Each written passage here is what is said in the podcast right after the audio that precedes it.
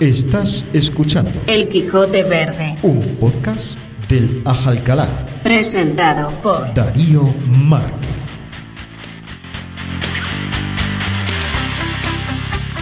Hola a todos, arrancamos el mes de diciembre, último mes del año, haciendo balance del mes de noviembre que nos deja buenas sensaciones.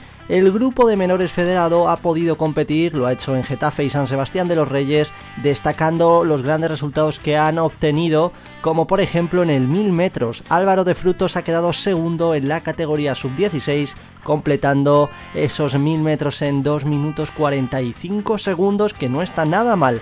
En el peso sigue dando guerra y mucha Marcos Salcedo, primera posición para él en el sub-14 y otro buen resultado para destacar en los 600 metros lisos femenino, Carlota Oliva, segunda en la categoría sub-12. El resto de grupos sigue su puesta a punto a la espera de poder abrir la temporada invernal en Gallur y la escuela que tampoco para. Pablo Sotoca, cuéntanos. Así es, Darío, un mes más y aquí seguimos, con los núcleos de la escuela municipal a pleno rendimiento, reabriendo el grupo del colegio Beatriz Galindo, en el que tantos años hemos estado disfrutando, con nuevas incorporaciones en el grupo de mayores, siempre tomando las medidas de seguridad por un atletismo seguro. Además, animamos a todos aquellos y a todas aquellas que quieran practicar nuestro deporte, ya sea en un equipo federado o en el grupo de runners, que se acerquen a nuestras pistas y pregunten por nuestras redes sociales o correo electrónico.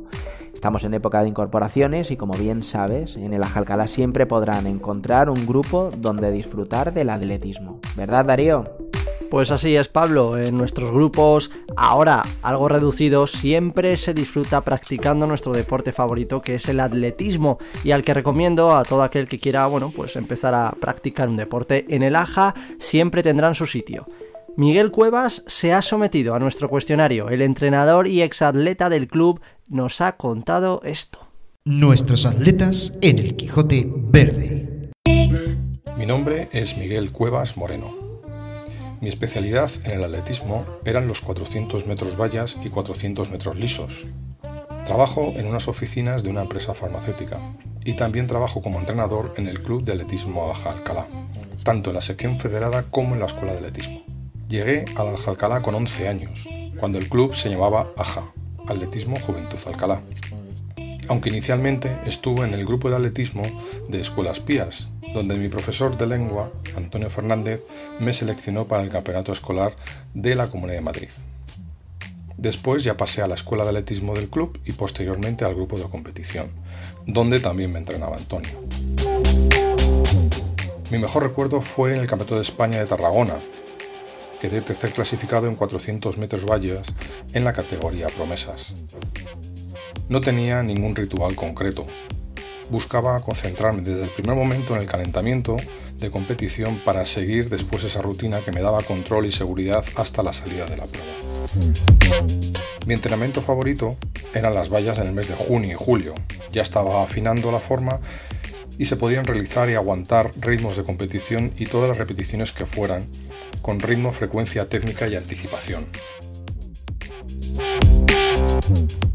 El entrenamiento más odiado estaba al inicio de la temporada. Era durísimo, no podía ni bajar las escaleras de las aguadas que tenía, pero te preparaba físicamente para el resto de temporada.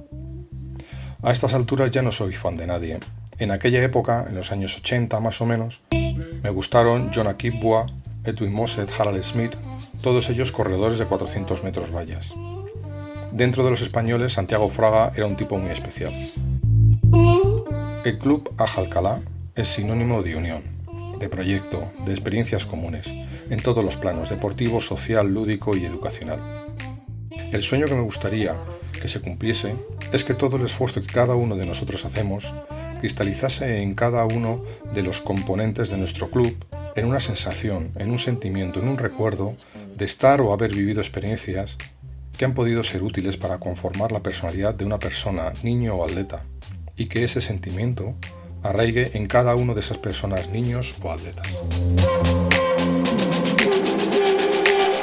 Y nada más, sigue la actualidad del club en nuestras redes sociales, facebook.com barra atletismo en Instagram atletismo Alcalá y Twitter arroba Alcalá. Nos vemos en la pista, esperemos que compitiendo.